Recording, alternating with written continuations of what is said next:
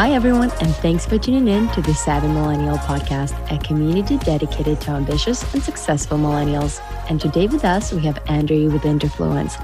His story is incredibly fascinating because he was able to bootstrap his Amazon private label business from $10,000 to seven figures in under three years. All that while keeping a full time job during the first year of operations. This episode is going to be full of value. He's going to share his tips, secrets, and step by step process on how to find the perfect niche, the perfect profitable product, how to make it all work, how to market, sell, and grow your business. He'll share his fulfillment operators, the factories he's worked with, and so much more. So if you ever wanted to start your online business, figure out how the industry works, or start selling on Amazon, this is an episode for you. And with that, let's just jump right in.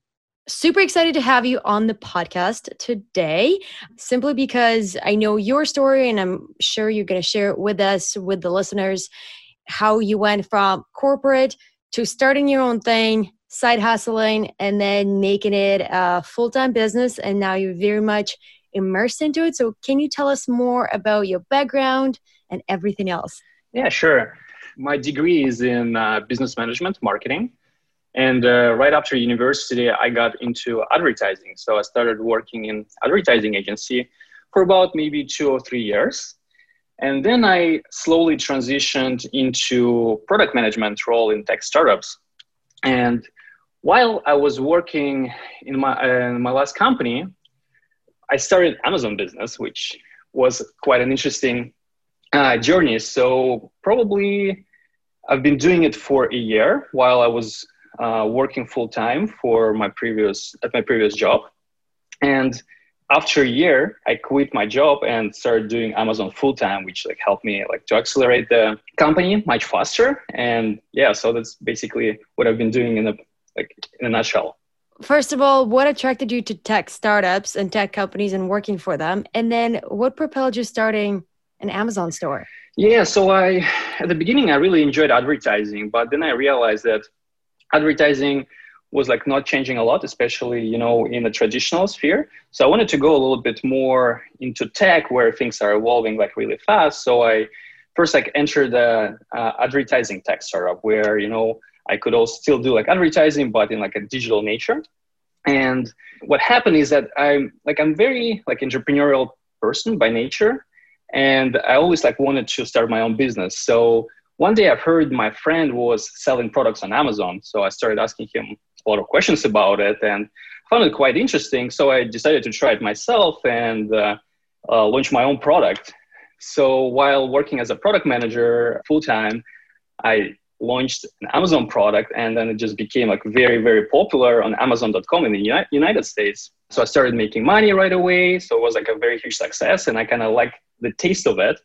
I've been doing it for probably like, yeah, like a year while working full time, and it you know it was like scaling, but not scaling as fast as if I would just go full time in it. But the only thing like I really needed like a cash flow. So once I realized that you know I can secure some financing and like uh, grow my business like much faster so i can launch more products i can launch different brands i can expand. So then i decided to dedicate it full time and it was probably like the best decision i've ever made in my life. And yeah so so far i've been doing it full time for a year and a half something like that yeah. And that's actually very very fast if you think about it. I mean in terms of success because it's not like you had experience in amazon before right? You basically picked it up a year and a half ago yeah, something like that. Well, obviously, like when I just started Amazon, I basically had to just watch different YouTube videos and like try to find like some resources to to start it. I also was asking a lot of, I was, I was asking my friend a lot of questions about how he did it, so he helped me a lot with it. Uh, but yeah, it was a completely new thing to me, and um, you know, my kind of skills from advertising and product management aligned with the skills you need in Amazon. And on top of it, like I'm, I was like very entrepreneurial. So together, it you know created like a great environment for me to like start it and scale it really fast. And the business was started with just ten thousand dollars, and uh, in yeah, basically like in less than three years, and one being like you know working full time, uh, I was able to scale to a seven seven digit business, you know, seven figure business. That's incredible. Now, in terms of picking your first product and figuring out your first steps, I mean, I know you asked your friend, you watched YouTube videos. What are the tips, the the things that everybody should do, the the lessons that you learned the hard way? Yeah, uh, I think my first recommendation would be to do a lot of market analysis. So what you need to do is to actually go to Amazon.com and see what is being sold, uh, how many reviews certain products have. Like try to analyze the supply and demand. Try to see if certain categories and niches are evolving by you know searching in google trends and using specific amazon softwares which will can help you you know to understand what's the demand for the product uh, what's the like um, uh, approximate revenue and sales so to me you need to do probably a lot of work when you uh, launch your first product maybe you spend like almost two months like that's what i did. Like i spent two months just researching different markets different products on amazon before i made a decision. And i had a list of 10 products and they were equally good. They were completely different. Something was like in a home and kitchen something was in beauty something was even in automotive. So to me it wasn't about the product. To me it was what i can do in order to make a high roi and high margin in amazon. And then yeah like i ended up selecting a product which at that time it had like a trend like it was trending uh, the supply was like very small and i realized that the product has a lot of problems by just going through the reviews that the product is fragile that the product uh, has like it's squeaky, it's not working well. So I, I solved that. I basically solved those problems, and I created a better you know like a marketing campaign around it, and that's why it was like very successful. And the best part is you narrowed it down from ten to just one. And I mean, it is in which industry is the product in? Yeah, so my company uh, Inotka, so it operates in a beauty and wellness, and we produce uh, beauty tools like facial massagers, and like other like things for women. And uh, the reason why I ended up choosing that product because I had like 10 of them, I thought my skills from doing influencer marketing campaigns from my advertising days would help me to like really accelerate the growth of it and get like you know initial reviews, initial traction. So I thought that that product would actually kind of like match my like skills, my work skills and like i was right. So i was able to like get a lot of influencers to promote this product and that helped like a lot in, like you know for the launch. So got the traction right away. And i got on that first page even like i think it was like a top five products within like a week or two which is like unreal for the first product. But also there's an element of luck you know like in, in business you know. I think there's always element of luck in business I don't I don't really believe in luck. I feel like it's being prepared and uh, you know, you really utilizing the opportunity. I think that's what you've done here. You you found a niche, you found a good trend, and then you just combined things together and made it work. And plus you executed quite well. Are there any tools that you would recommend to someone who is starting out and thinking, hey, you know what, maybe I want to do e-commerce, maybe I want to do Amazon FBA? What are some of the tools? Yeah, well, uh, first of all, you need to understand what are your long-term goals. Do you want to make a quick cash? Do you want to grow a big business? For example, I personally do Amazon private label products. It means that I create, like, I take existing products, I improve them, and then I put my own brand, which is trademarked. And so I own the inventory, and the business has value because it has the brand, has like brand equity, etc. So in the future, you can potentially sell it for 5x, 6x your profit, and which is great because you're not only making money like on a daily basis, but you also have a potential for a big exit. Some people exit like hundred million dollars for their Amazon businesses. Um, definitely not at that stage yet, but hopefully in a couple of years. There are also options like drop shipping. Uh, drop shipping is good too if you want to make a quick cash, but in dropshipping, you don't really own the inventory, you don't own the brand, you just resell someone else's product. So you can make money, but then you cannot sell the business because it has no value. So, I mean, at the beginning, I would recommend to understand like what's your like long-term objective and like how much time you have, how much you want to learn. And I, I don't recommend starting with like uh, buying like purchasing a big Amazon course, which costs like five five thousand dollars. I would recommend just by watching YouTube videos, like free YouTube videos, uh, reading some articles, listening to some podcasts, trying to understand, you know, just the main concepts. And then from there, you can potentially take a course which will teach you more like advanced tactics. And I love how you bring up the fact that there's a lot of free information out there because that, that, I'm a big supporter that you know anything that you want to know is Googleable. And every entrepreneur who comes on the podcast, that's what they say. Being resourceful and doing it cheap and cheerful is probably what separates great entrepreneurs from the ones that don't really succeed. So I, I agree with you. A lot of free material out there. Now, in terms of the tools of evaluating products, did you use a certain software or did you just scan Amazon yourself? Yeah, uh, there are quite a few softwares out there. My favorite one is Helium 10, and that software helps me to analyze like the pages of Amazon, see how many sales, how many reviews, if the search volume of keywords are increasing, how many search volumes are there. I think it's the best tool out there for like Amazon product research, and it also has like additional things for once you launch the product, it can help you to optimize, etc. But yeah, that's that's my favorite one. Favorite one, and another one there is like a viral launch, but viral launch doesn't have certain features. But yeah, I would I would highly recommend starting with a Helium 10, especially if you're a beginner. Got it. So then, what about? I mean, you found a product, you found some factories, but you don't really have any connections. I mean, you're starting from scratch.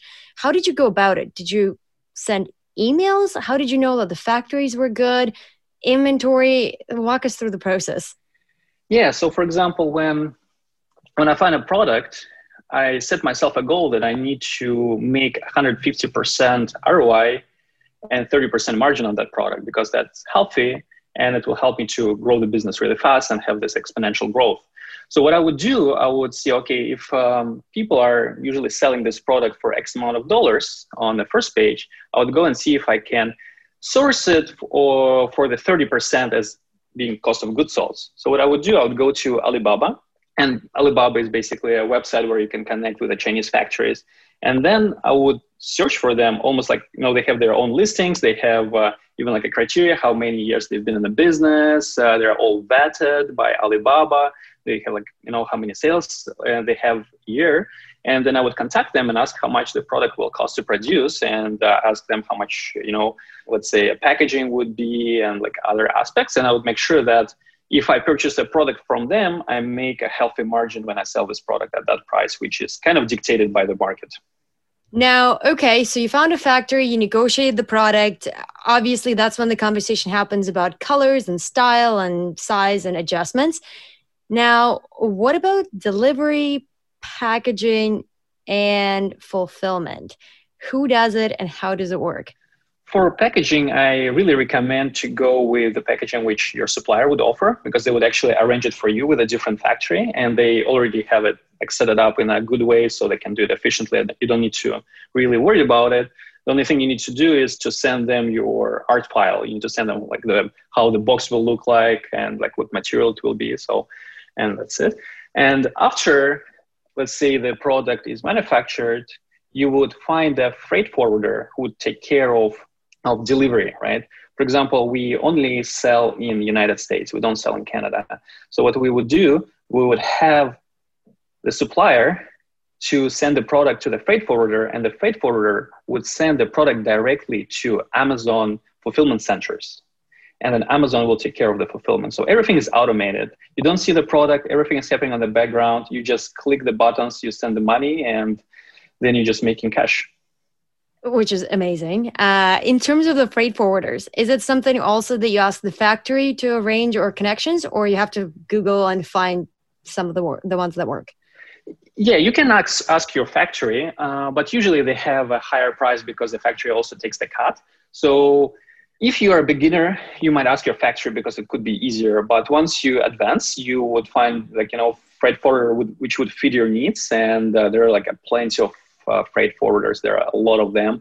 The one which we are using is called Forwarder One. I highly recommend it because they have like amazing system where you can just you know fill out all the information, click on the button, and then they will pick up your goods. And in in like 30 days, or sometimes even three days, if it's an air shipment, your products will already be selling in, in your markets. Thank you for sharing basically all of the information, every single question that I have, because there's a lot of people who are listening and they always want to know how to start. But you know, you're providing everything from how it works to hey, this is who I use, which is amazing. Thank you. In terms of the process after the order is made, How do you manage the supply chain? Because obviously you have to make sure that the products are in Amazon fulfillment centers way in advance, right? Because it takes three weeks to ship them from China to US. It depends uh, what what method you use. Uh, air shipment, like at some point, I remember I got a product from China to States in two days by air shipment because uh, I was running out of stock. It was very expensive. Uh, I paid a fortune, but it, it's worth it. But on average, yeah, usually people ship it by sea and it takes 30 to 40 days. Uh, right now, a little bit longer due to the pandemic. Uh, however, it's really hard to predict the demand sometimes because there are like demand spikes and your product can get featured by a celebrity or you know someone will create a press release around it and then everyone will just like run into Amazon and buy this product. That happened to me before, like many, many times when sometimes we would sell 300 products a day and then one day we'll sell like 2,000 products just because a celebrity mentioned it. For the beginner, we I would really recommend to use just Excel spreadsheet and just monitor your daily stock in your seller central account, your Amazon seller central account, which is used for all this like coordinations and selling on Amazon. And uh, once you you know you get more products your demand increases. There are also like different uh, softwares um, inventory management softwares which we can you can use. I wouldn't go with anything like super fancy because it could be like very pricey but uh, i personally use a software called sellerboard and it shows your inventory levels it gives a recommendation if you need to restock but at the same time it's also showing you your like sales your profit your spend uh, and all these like key performance indicators which you need to know on a daily basis. Is there a rule where you know there should be a certain amount of product at the Amazon warehouses at all times, or is it a certain quantity that you usually try to order every month? How do you work through that? There's a golden rule that you need to have 90 days of stock, but it really really depend on your product. Some products are longer to manufacture. For example, wood products would be longer to manufacture, and some products which are plastic, they can be manufactured within a within a week or two. So you need to take that into consideration, how long it takes your product to manufacture, how long it takes to inspect your product for defects, and then you can take it into consideration. And but yeah, like uh, the golden rule is to have 90 days of stock. But if your product it takes two months to produce, it will be like 120 days because you might get out of stock. And Amazon hates when you get out of stock you lose your ranking because your, your goal in amazon to be on the on the page one on the top. And when you're out of stock you lose your sales velocity. So amazon starts putting you like you know down the page and then a second page. And then you know you have to spend money on advertising in order to get back because organically you might not generate any sales. What's your secret to getting on the first page or the first three pages? And how do you do it yeah, there are actually a lot of different methods, and there are a lot of gurus out there on YouTube. They'll teach you all these methods, and some of them could be gray hat methods, black hat methods, which can actually put your Amazon account. Amazon can actually cancel your account if you do something like that. For example, if you drive traffic and you incentivize different reviews so you can get faster on page one, I 100% not recommending this tactics because they're just terrible. It's not worth it. You can just lose your business. Amazon will cancel you. You will never get back. To me, it's honestly it's super easy, and uh, you just run Amazon ads. And on top of it, what I also do, I do influencer marketing to you know get this initial traction, initial sales, to show the Amazon that this is a good product, it generates sales, and then just organically that product will move in from like page 1022 to the page one, and then you will go to like you know row 10, row 9, row 8, and then you will end up on row 1 one day if your product is good and you're doing everything good in terms of advertising. What about pricing? How do you set up your price to end up in the first page? Yeah, it, you really need to consider other sellers and what other products are sold for. If you're adding some value to your product, for example, if you're bundling with something else or you're making it two pack product or something, you definitely consider it, but you always need to see what others are selling for. And at the beginning, I recommend starting with a lower price so you can get this initial sales and people, you know, like like inexpensive product with a good quality. And once they realize that, uh, you will start moving to like up on the first page. And then you can actually start increasing your price once you're up there because people already trust your product amazon trusts your product and here you can actually start making a higher margins and higher rois because you're on the top row on the first page and people trust you people buy from you you're making money so it becomes like a win-win for everyone. It becomes win for amazon because you're generating money for them. It becomes win for consumers because you're providing them with a great quality product and then it's win for you because you you're in business. I like that. Now how do you approach influencers? I mean are we talking about instagram influencers tiktok youtube Eh, who who are those people? How do you decide who is going to be your influencer? And then what do you say to them? For influencers it will really depend on what kind of products you sell. For example beauty and wellness. So for us it's a little bit easier because there are a lot of influencers who are in beauty and wellness. And also influencers who are lifestyle can also fit in within the brand. So there'll be a good brand fit. Well you can find them through different softwares. There are like a lot of a lot of influencer marketing platforms out there.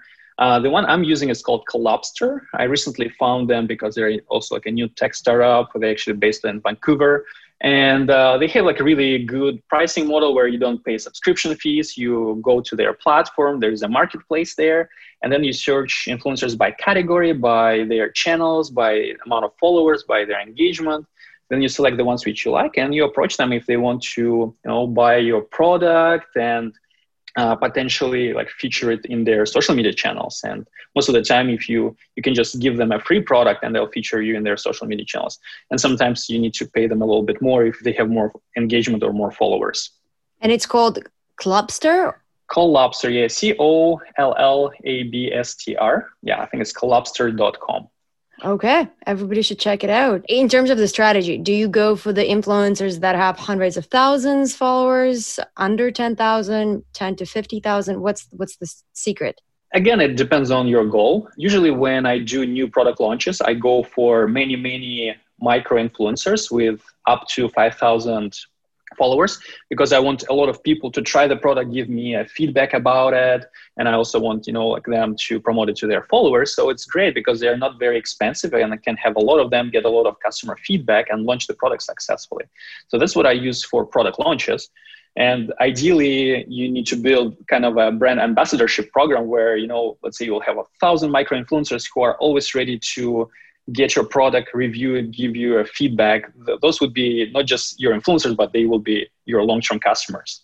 And there's another strategy you can use very, very like kind of like A plus celebrities who are charging ten to fifty thousand dollars per Instagram story, but they then they can generate uh, from like thousand to ten thousand sales. So we can pay them ten thousand dollars, but they will generate more sales than you actually so you than you paid right? So it actually becomes an investment. You get a positive roi on spending this money with that influencer.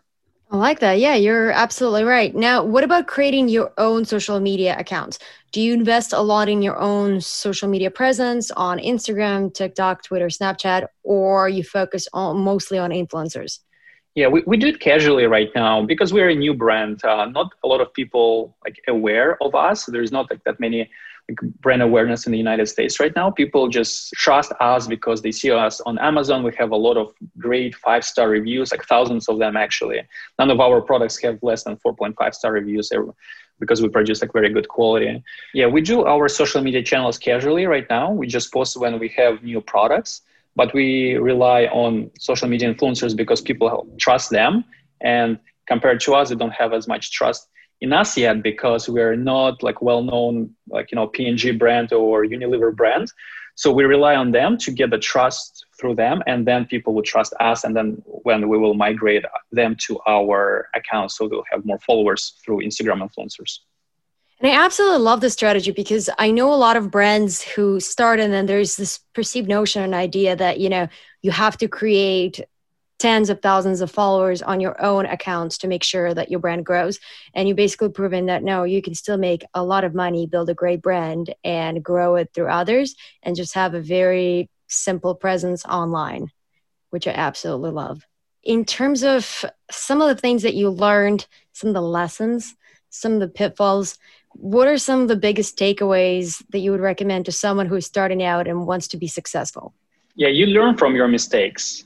I made a lot of mistakes, which costed me like thousands of dollars at the beginning, and it was like very painful because my startup budget was like very small. What were those mistakes? Yeah, some of the mistakes because my first product was so successful. I didn't learn from any failures, right? Like it was just like pure success. I knew, and I felt like every other product I will launch, it will be the same. So I was like, oh my god, like I'll be so rich soon. but I was like very mistaken. So the next product which I tried to launch, I didn't do a proper market research. I like I just jumped on it too fast, and I didn't really do uh, my my own due diligence on that product, and it failed. Yeah. So uh, at that time, it was like at the, at the beginnings, and I think the total loss for the product was like around 20,000 American dollars. And it was, yeah, it was a, a, little bit painful at that time because it was uh, right at the beginning. But yeah, I learned a lot from that uh, product and I found what mistakes I made. And since then, I haven't failed any products because I learned from that and put all the lessons on the paper. And every time when I launch a new product, I always come back and see, like, okay, what I've done right the previous launch, product launch, what I've done bad in the pre- previous product launch and i always like compare and trying to improve with the product that failed i mean uh, feel free to share as much as you want but interesting to know are there any specific things that you completely miscalculated? Was like was it the trend? Was it the factory? Was it the product itself? Was it the target market? Was it the price? It was the product itself. It was in a clothing category and it's just a bad idea to sell clothing on amazon because amazon takes care of your returns and people return clothing all the time and what happened is that my margin was not good enough to cover the return expenses. My return rate was 25% compared to 1% from my first product. So it was like a huge difference. And what basically killed that product is people were returning it exchanging it and then product couldn't be used again if someone returns it. So it just became unprofitable. And um, what happened is that it would cost more money to sell this product on Amazon rather than just getting rid of it completely and just destroy the inventory.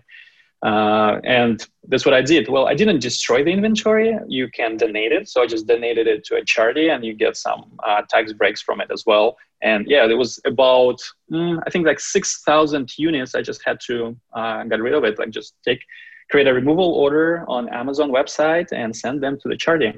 That's amazing, but also good on you. And uh, I mean, that's that's a very cool thing that you got to do in terms of donating to the charity and contributing to someone else who could use it. Now, with your current product, or I guess with the product that scaled first, what happened with the returns there? Does Amazon ship you the product back? Do they resell it? Do they just charge you when something gets returned and then they resell it and keep the money? How does that process work?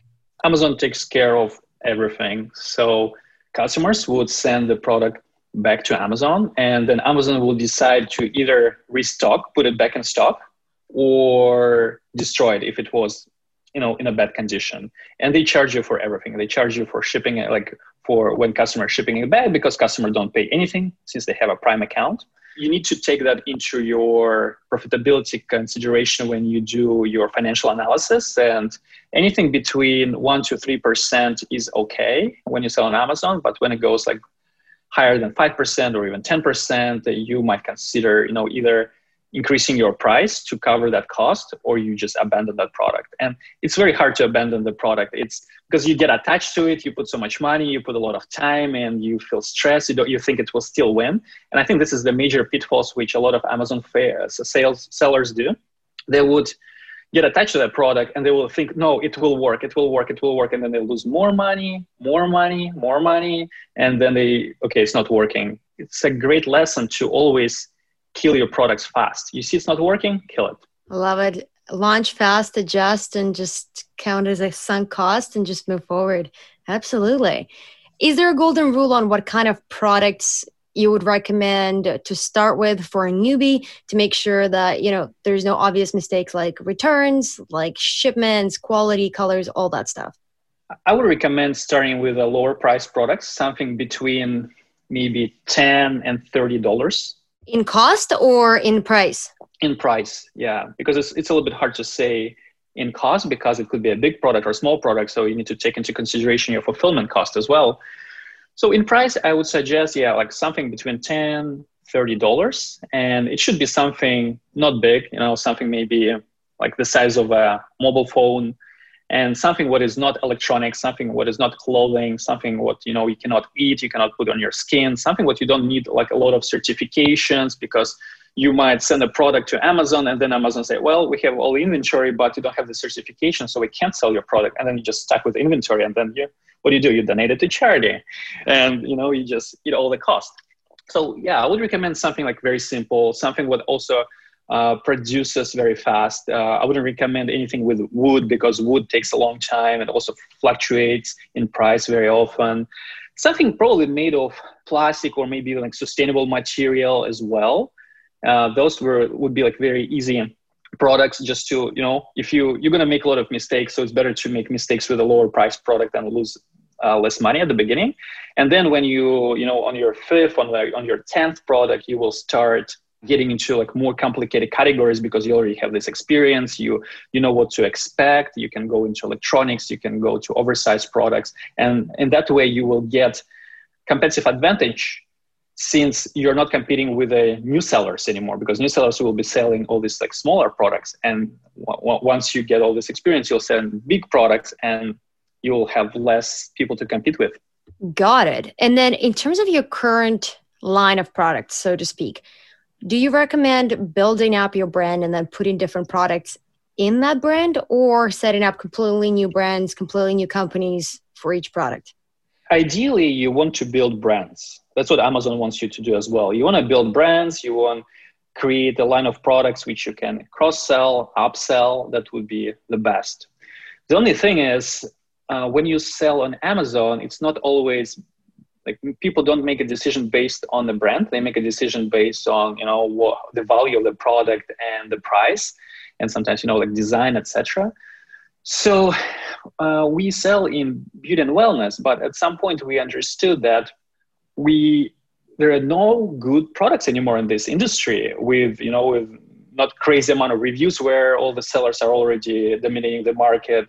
There are no good products which you know would sell like with a good margin and in this case when you realize that okay you really exhausted all the products within your brand and you have maybe at, this point you, you should have probably like a 10 products at least within your brand because i think in any category you can find like at least 10 good products you can sell on amazon if you can't find anything, I would suggest going to different categories. So right now I'm going to home and kitchen and I will be creating like some little small home appliances, uh, some things for the kitchen and even for the bathroom as well. So it will be a completely brand new, it will be new brand and it will have its own trademark. It will be completely different line of business. And one day, you know, when you also want to sell your business because when you sell your amazon business you sell the assets you don't sell the corporation that's how it usually works you can sell the brand which you've been working for five years and then keep the one which you've been working for one year because it still has a lot of potential to grow and you can add more products so this way you can just you know flipping the businesses flipping the brands and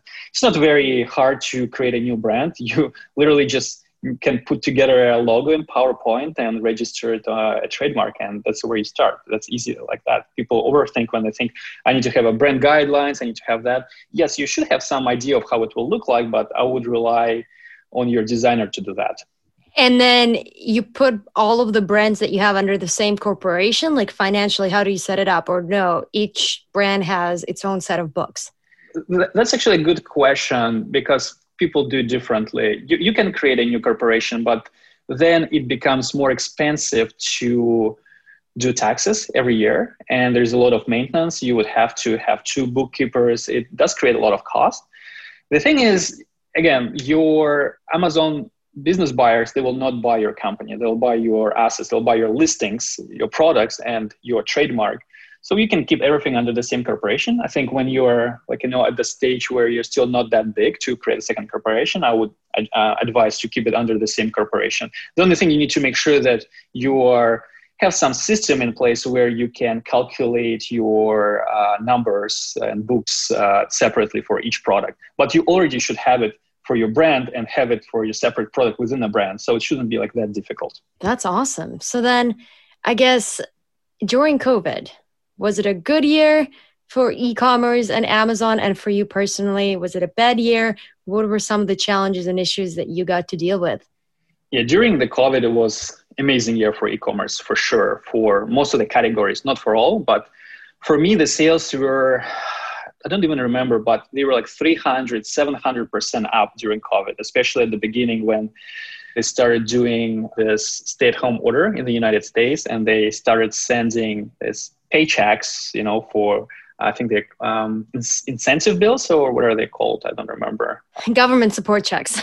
yeah, government support. Yeah, so all these government support checks, which were like around like one thousand dollars, and I think every American received it. They went to Amazon. People were just like shopping with us on Amazon, and at that time, I obviously didn't expect that, and I was had my regular uh, amount of inventory in the warehouses. So what happened? The demand, like the demand, just increased so fast. So I had to double, triple my prices in order to prevent out of stock, and people were still buying. So at some point, Amazon started deactivating the products once you increase the price too high. So I got into a situation like that. They say, okay, you're not allowed to increase this price anymore. It's actually like it can become illegal at this point. And I mean, like I, I didn't know about that, right? Because on Amazon you can do whatever you want. It's just a marketplace so it was amazing. Uh, I was in the right category, beauty and wellness. People stopped going to different spas, salons. So they started buying tools for home. And that's when we kind of like got this idea that we want to create like a self-care tools for, for home, right? So you can do it all yourself. So you can take care of yourself, self-love. It's, and it's all at home. You don't need to go anywhere. So that was definitely like a winning kind of uh, uh, advertising tactic at that time. Uh, but I know that a lot of sellers who were in uh, party supplies, they definitely were hit by the COVID and fashion as well, I think was a little bit hit by the COVID as well. They definitely had a lower price.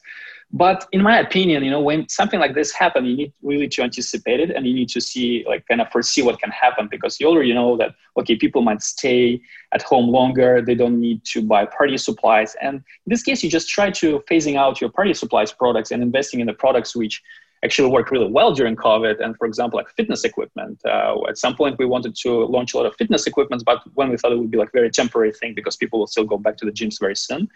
I think you can adjust really fast. And COVID, yeah, for me personally, it was amazing. It like the margins were so high, ROI was very high as well, and uh, yeah, in terms of the business, it was a great time. Well, it's a great opportunity for you know, just like you did with your product that didn't work out, right? If you realize that something is not working and probably not a fit anymore, you, you got to kill it and you got to utilize the opportunity that's in front of you. So move fast and adjust.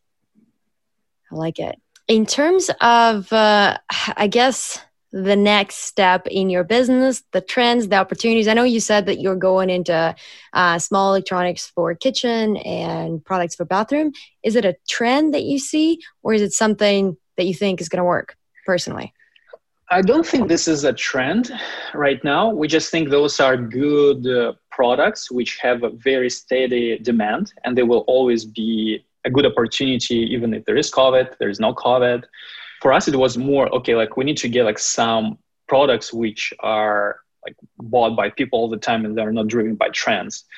But in terms of the trends, we are thinking about doing uh, like a skincare lines, you know, like serums, facial creams, oils, balms, something what is people will buy like over and over. So the customer lifetime value will definitely increase and we can keep them and we can upsell them very well uh, with the products which they like, obviously.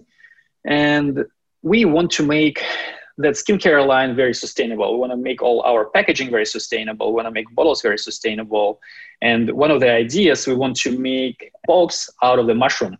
So this is basically a new product. You can find a supplier who would grow a mushroom in a specific kind of like a form or mold in the form of a box and then you put the, the product in there. It doesn't look like a mushroom. It's more like a, like a carton, you know, but it's actually a, like used to be like a living organism and it's very sustainable. People, it obviously increases the cost, but I think a lot of people would prefer to buy something sustainable, even if they overpay. But in this case, they pay back in terms of, you know, having, you know, uh, everything green and sustainable. And yeah, that's basically the plan for the skincare line. Just go very sustainable. I would buy it. I would absolutely buy it. Product in a mushroom? Hell yeah. even at some point, I had an idea what if I would open my own factory to grow these mushrooms because it's actually not that hard. But apparently, the company which is doing it, they have a patent on it on how to grow it. So you need to significantly change it, and they really perfected the formula.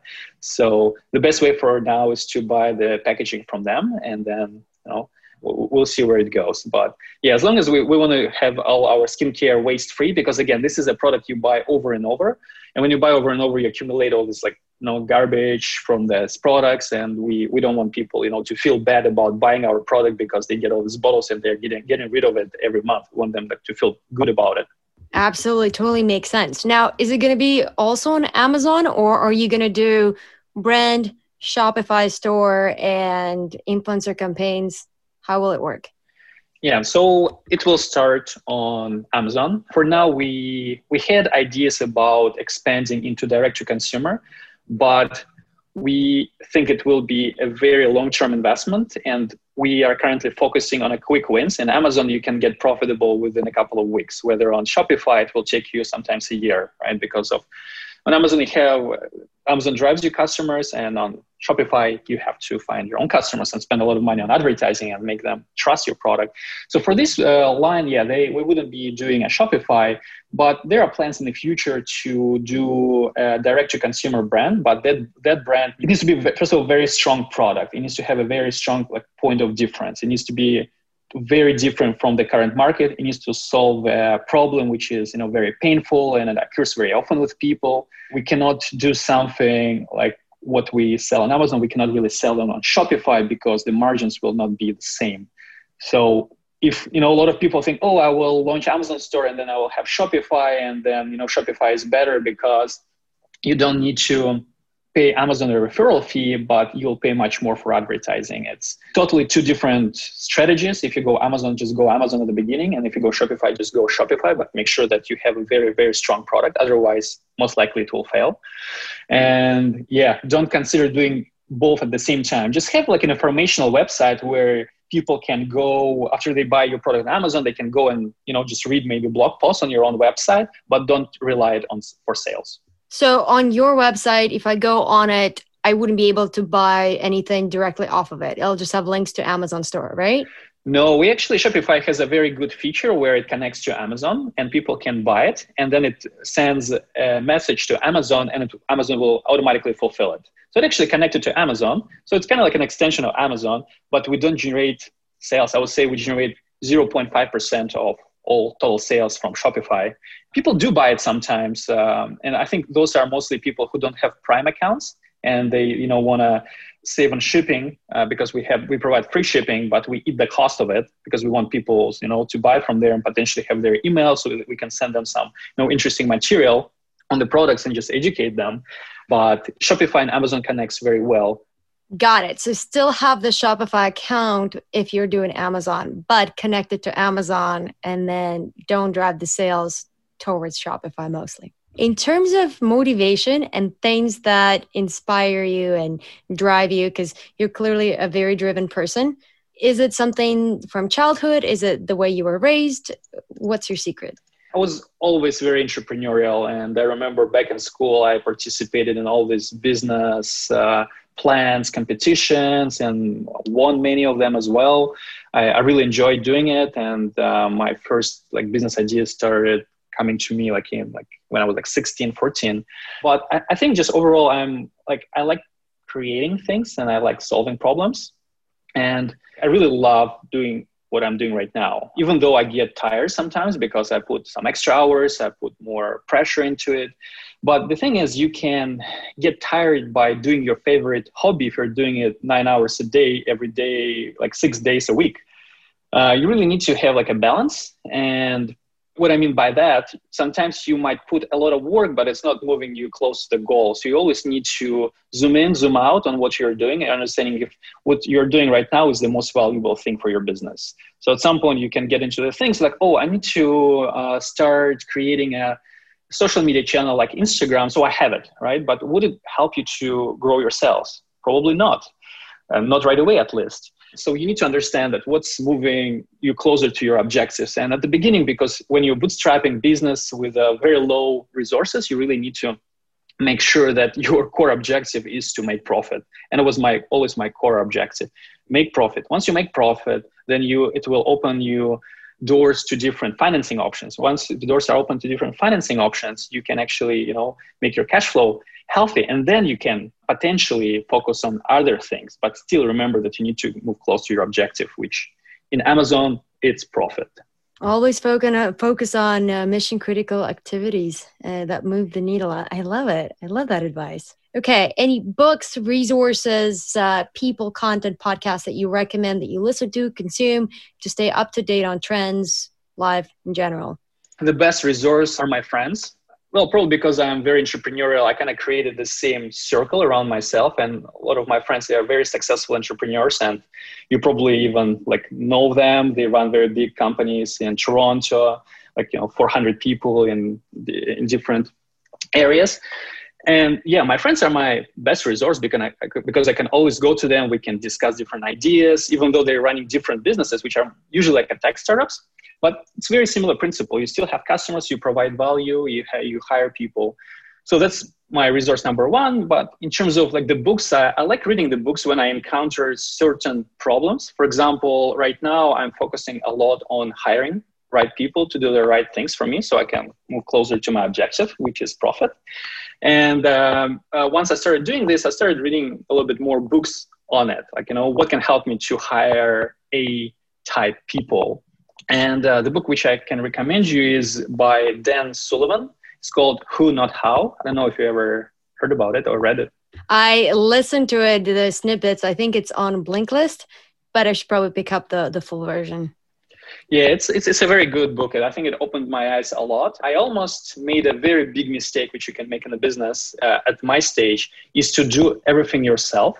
And instead of focusing working on the business, you're working in the business. So in this way, you're not visionary. You're not really moving the business. So you need to find people who will help you to do certain things which you're doing on a daily basis, and those people will kind of excel in those areas and help you to do all these things which needs to be done on like weekly or daily or monthly basis like inventory management advertising etc so at some point when you are not bootstrapping when you have like a, a cash resources when you are very like healthy business you need to think about okay how i can put people to help me with this so i can do the most important thing is to work on the business and drive the vision of the company because if you're not driving the vision of the company the company will not move anywhere you're the only one who can drive the vision you cannot hire for someone to drive the vision unless you find like a ceo who probably will ask you for $5 million a year as a salary but yeah you need to really see like the opportunity something what other people might not see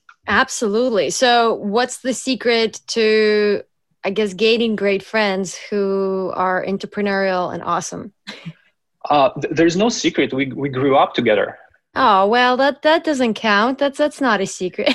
yeah. No, just I remember, you know, um, ten years ago, like my circle was like very big. I had like a lot of people who knew me, who I knew. Uh, but then it started, you know, like a lot of people who were not fitting within your values, within your interests, they started eliminating, and people who who actually you know think the same way as you are they have the same values that start staying in your life. And yeah most of the people i remember they are from university times and we started our careers together. Like you know people were like an executives and then they started like their own businesses slowly. You know i have like a person who runs like a programmatic advertising agency. I have a person who's running like a podcast agency, another person who's doing like AI automation for banks. And yeah, so we go to the cottages all the time. We spend, let's say, at least two or three days a month together by just like doing things, you know, even like going like on a trail in a park, you know, just doing hiking or something like that. Okay, so what I'm hearing is you have pretty amazing friends, but also the way to get that circle is to really focus on the people who are similar in terms of values, ambitions, and go getters. And you actually have to invest in those relationships, just like in anything else. It's you got to invest. I like that. Okay, so I know that we've been on uh, for a while, and uh, every guest that we get on the show, we ask the following A millennial is, a millennial should be, and a millennial is not. Are you ready? Yes, I am. A millennial is someone who is going to make things happen no matter what. Absolutely. And millennial should be empathetic, fast acting, and value driven. Yeah, I agree. And millennial is not. Is not who maintains the status quo. Absolutely agree. Okay, so anything else you would like to? I mean, I have a lot more questions, but I know we're out of time, and I'd rather invite you again once the new brands and new products are launching, and then we can have another discussion on successes and pitfalls. But is there anything you'd like to share about yourself, about the business, anything we haven't discussed yet? Maybe I want to share just one more thing, and it's actually a quote from a book, I think, by an author, which is like his name is James Clear, uh, Atomic Habits. Um, uh, have you read that book? I have not, but I'm very excited to to hear. I actually have it in front of me. Let me just read it because I came across it maybe two weeks ago because I'm subscribed to his uh, like email list and he sends like very inspirational quote and I thought it was a very good one and it does help you in, in life a lot like this mentality and like the way you think about what he says here. So let me read it. The list of mistakes you can never recover from is very short, but you likely realize your life will not be destroyed if your book doesn't sell, or if a potential date turns you down, or if your startup goes bust. It's not the failed outcome that paralyzes us, it's the possibility of looking stupid, feeling humiliated, or dealing with embarrassment that prevents us from getting started at all. The first step to being courageous is being willing to look foolish. That's a quote I wanted to share, and I think there's a lot in this quote to think about. A lot of people struggle with this uh, issues of not starting because they're just afraid of looking, you know, foolish or that people will think about something then. But think the best way is to just, you know, start it and doing it. And once you get rid of this idea that you don't care that if you look foolish and just do it, then you might look actually foolish maybe first two times, but nobody will care about it. And then on the third time, you will definitely improve and you will improve over and over and they will, you will achieve your goals. Absolutely. I absolutely agree with that. A lot of people get bogged down on, you know, or the perfectionist syndrome where, you know, you don't start because you want everything to be perfect. You want to learn more, you want to do more research, and then it's uh, paralysis analysis and you actually don't ever get up the ground. You just got to start. Start scared, start not ready, start when you have no idea what's going to happen. Just start and you'll figure it out. Yeah, thank you. It was a very interesting discussion. It was amazing. Okay, let us know where to find you, where to find the brands, where to get in touch with you. Tell us everything. well, we don't sell in Canada yet. Uh, we only sell in the United States, and the products could be found by just going on Amazon.com and making sure that you're you set your American zip code if you are in the US, and you can just search by the brand name, which is Inotka, I N O T K A and then it will give you different products which we sell. I'm also starting my like a mentoring program where I will mentor maybe like up to five students a month and help them to start with the Amazon journey. And those could be people, you know, who are having their full-time jobs and they want to make some extra income people who like want to actually leave their job and you know leave, like work from the beach and um, you know live their kind of like entrepreneurial life where they are not they don't need to go to the office on a daily basis. So i'm like willing to help people to start their amazon journeys and yeah they can just uh, email me and yeah we can start the conversation from there.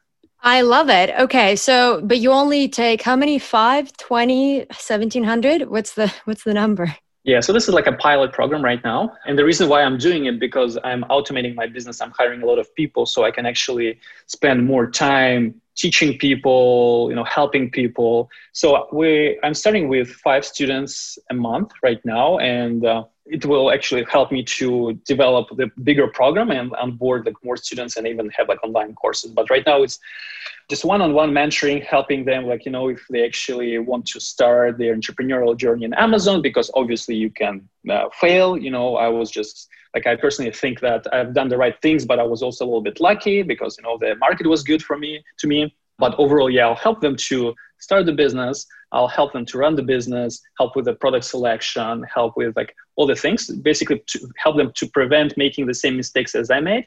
And uh, because at the time, I wish that someone would someone told me like some specific things about Amazon which I need to avoid.